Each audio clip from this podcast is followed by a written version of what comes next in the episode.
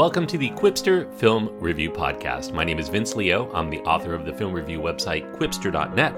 I invite you to check out over 4,000 of my written reviews. You can read there anytime. Qwipster.net is where to go. Q W I P S T E R.net.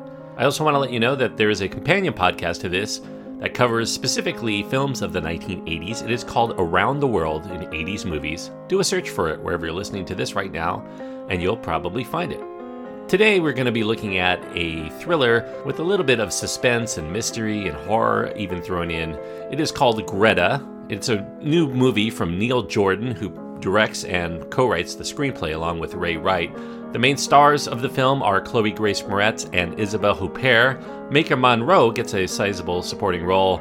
Colm Feore, Jeff Hiller, and Stephen Rea are also in the film. This is an R rated film. It does have some violence and disturbing images, and the runtime is an hour and 39 minutes. Now, although the film is called Greta, and it was originally titled The Widow in screenplay form, Chloe Grace Moretz's character, who's a uh, young waitress named Frances McCullen, she's the one we follow most. She's newly relocated to New York City from Boston, although you would think that given her naivety when it comes to protecting herself in a big city that she came from Mayberry and not another big city, but anyway, she's in New York after losing her beloved mother to cancer. Now, Frances happens to be a little bit too nice, maybe a little too accommodating for her roommate Erica's tastes, Erica being played by Maika Monroe. Erica thinks that Frances is going to get taken advantage of by the worst that the Big Apple has to offer. And that niceness does come into play when Frances ends up finding a lost purse that's sitting on a seat in her subway car, and that prompts her to return it to its rightful owner. That owner happens to be a mature Parisian widow who's living in Brooklyn named Greta Hideg. Now, a little bit of foreshadowing here. Hideg in Hungarian, I looked this up, means cold or icy or chilling. Now, the two become friends, and that fills a niche in each other's lives. Frances finds a surrogate for her mother in her time of grief, and Greta finds within Frances a surrogate daughter for the one that is no longer living in her vicinity. Frances says she's like chewing gum. She tends to stick around. That's music to Greta's ears. However, something does feel amiss in the relationship that causes Frances to try to end it, and the less than stable Greta does not seem to be taking that separation well. There's way more to the story than that, but I won't get into it because, you know, it's a suspense movie, so you have to go with the twists and turns without knowing too much. Neil Jordan, he's in the director's chair for the first time in seven years here. He was writing some books, worked on a couple of TV shows in the interim. Here he is capturing more of those themes that he enjoys in many of his films seclusion, isolation, personal disconnect, unspoken desires. He has a special emphasis on non traditional companionship, definitely evident here. Greta explores the darker side of those feelings when two of those lonely people finally make a strong connection, and then one of those individuals becomes so repulsed with the other yet the other cannot seem to let go without getting that feeling that they've longed for back in their lives. This is a semi novelty in its exploration into the terrifying example of stalking. Here we have the stalker is a woman of another woman, sort of like the relationship between the two women in the Judi Dench and Cate Blanchett drama, Notes on a Scandal, However, this one takes the genre more into the realm of a thriller. It's kind of bordering on a black comedy horror film as well, a little bit akin to Hitchcock's Psycho. Psycho also featuring the theme of an unstable and suffocating mother who does not want to share or let her offspring go. There have been other films about female stalkers, to be sure. Play Misty for Me is one I can think of right off the bat. Fatal Attraction, which was very much like Play Misty for Me. The Hand That Rocks the Cradle, kind of like Fatal Attraction. At least a dozen or two others over the last several decades have come out. Many of those stalkers are there because they were in an affair with a married man. However, females can even obsess over other females, either rivals or objects of envy. You find that in Single White Female, or in the more comedic turn, just recently, Ingrid Goes West. Greta plays in a familiar playground. It does try to find a few new nooks and crannies to explore, but the distinction between art and artifice is too pronounced in seeing how far the genre can be pushed, and the tension and intrigue do begin to suffer as a result. Now, it's in that exploration of a mother figure that Jordan does try to find the repulsion. Mothers are supposed to be caring and nurturing and givers of life, at least that's how we tend to envision them. But the mother figure in Greta grows dependent on the symbiotic relationship between mother and daughter, to the point where she cannot handle the thought of rejection and isolation again after experiencing a certain closeness, especially when she knows that Frances is what she needs, and that she knows she's also what Frances has been yearning for as well. Now, Neil Jordan made changes to Ray Wright's original script. That script was once a more standard chiller in which Greta was to be an older woman, an immigrant from Hungary, and without much that might initially attract a young woman like Frances, except she was somebody that Frances felt sorry for.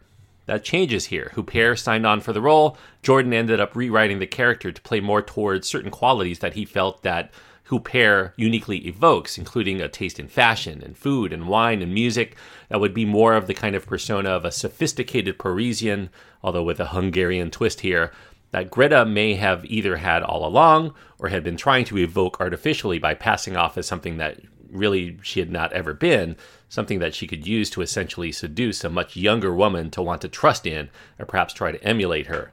As presented, however, the story does go far into making Greta into a borderline witch figure, as you might find in an old fairy tale. Some comparisons here to Bluebeard. That's more so than as someone that you could legitimately encounter in the real world of New York City. Now, there is a sense of the familiar in the story of Greta. There are cinematic sources that lie beyond the macabre fairy tale leanings. The Diabolique, the one from the 50s anyway, that's an example of the tone Jordan seems to be striving to maintain along with Roman Polanski's Repulsion, which has its illness occurring inside an apartment. You can toss in plot elements of Hitchcock's Psycho, as I mentioned, especially in the theme of motherhood and captivity, and also the 1988 Dutch chiller known as The Vanishing or Spoorloos, that involved a trap and a climax involving severe claustrophobia. Now, in the end, we learn that the darkest side of love leads to confinement, of wanting always to possess the other, even if it requires taking sinister steps to achieve that possession, and if not possession, then destruction. Along those lines, Jordan and cinematographer Seamus McGarvey do a wonderful job in showing the progression of that confinement. Starting off with expansive shots of the city, clear and free, while Frances's personal space seems to be getting smaller around her as the film progresses and she feels more confined. The colors and the lighting also change from the more realistic in appearance to more dark and baroque as the story goes full tilt toward the grotesque in its climax. And the problem with setting up Greta as a modern thriller is that Neil Jordan, as a filmmaker, is inherently classical in his approach. He's far more reverent to movies that were made around the mid 20th century than he is of most of what has come out in the genre within the last 40 years. And certainly, he's not all that concerned about what everyone else is doing today. It definitely doesn't feel like it fits in with the world of cinema today. Not that he really needs to, but by trying to be relevant and chic to audiences that are of Chloe Grace Moretz or Maika Monroe's generation, and still trying to play in the same sandbox crafted by the likes of Hitchcock and Clouzot and Polanski, the tone ends up being a little bit off until it finally breaks down when its narrative finally bites off more than it can chew in terms of exploring its titular character's methods and madness. So by the end, we're left with a feeling of not knowing what to feel about this movie that wants us to explore these themes seriously while also trying to take it as a fun time exploring genre. The result is camp instead of terror due to its absurdity, and yet the build-up never really establishes its pocket universe early on as a place where such absurdity can and would happen. This is a B movie with art house sensibilities, and it ends up being akin to watching a chef prepare what looks like will be an incredible filet mignon, and then what you actually get served seems more like a sloppy Joe. The music in this film does give some clues early on as to Greta's state of mind. Before we ever meet her, we're listening to a song on the soundtrack. It's a 1963 cover song from Julie London called Where Are You? And that gives us an eerie clue that there's a search for someone involved though we don't know yet who or why. When Greta plays the piano, she pays allegiance to a certain heritage by choosing a Hungarian composer, Franz Liszt, rolling out Liebestraum number 3, which means dreams of love, and that fits in nicely with the theme of the film. Greta is an exotic, but she's also a mixed up fraud, and that adds layers to her personality that repulses the ingenue Frances, who thinks that she's found something real initially, only to realize that she has no idea what she's getting into and subsequently wants out before she ever really finds out.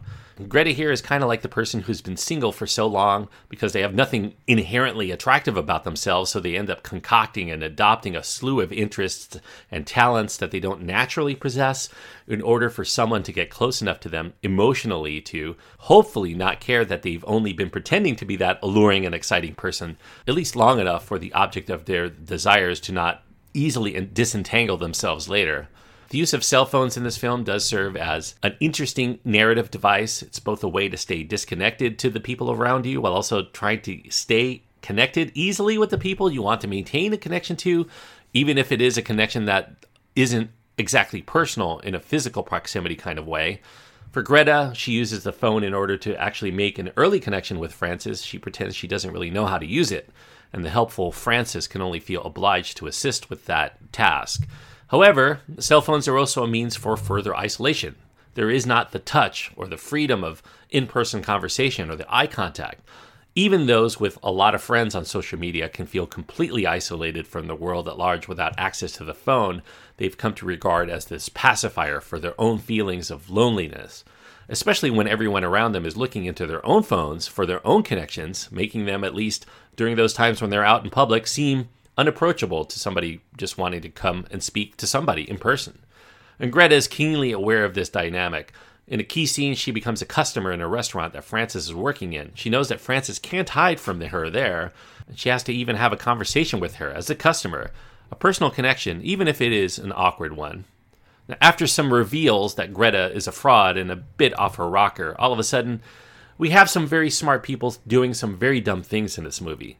It culminates in a lot of stalking and attempts to lure Frances into this trap, with Greta hopping onto Frances's stolen cell phone to try to maintain contact with her friends and family in ways that would probably raise a red flag before too long. By the end of the film, the climax evokes another Hitchcock film, Rope, complete with a wooden box containing a body and a piano and a metronome to add tension to that scene. And Neil Jordan's go to actor Stephen Rea comes sniffing around like a detective Milton Arbogast in Psycho. We all know what happened to him. Stephen Rea plays a friend of Frances's family and an investigator, yet his disappearance does not alert any more visitors to the house. And the finale of the movie, without spoiling it, it's absolutely preposterous to believe for a variety of reasons, and it dissolves any shred of credibility that Jordan had carefully been cultivating through the first half of the film into a meaningless territory. Now, as there's really little surprise as to where Greta is going to go, all we can do to keep ourselves interested is to observe the performance from Huppert, which may be enough for some critics and some fans of Huppert to give a recommendation to. Now, for those who've never really been exposed to Huppert, this might seem a lackluster performance and not worthy of accolades initially, but you have to give her the benefit of the doubt here. Once you see the film, you'll know that her character is herself an actress Although not a professional, she's speaking in a language that's not her own, twice over, so any awkwardness of delivery you can probably attribute to that facet. And if you are a Huppert connoisseur, you probably are not going to be surprised at seeing her come unhinged in this movie. She's done it before, she's even done it better.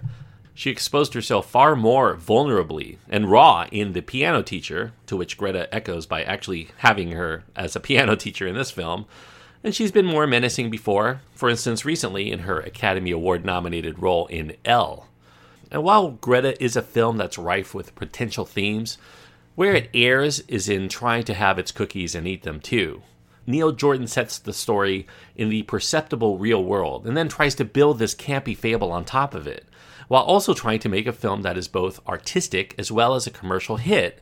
And unfortunately, these are all great tastes that don't exactly taste great together, if the recipe is just not right.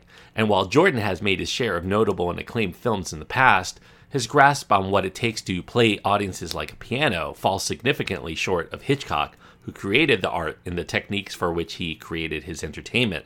Regardless of how many times the piano teacher within the film tries to show Frances how, the notes just don't seem to come as easily. Jordan here, he probably either needed to embrace the madness or to dissect it, but he fumbles instead of juggles the too many balls that he's launched into the air by the end. Greta is spelled G R E T A.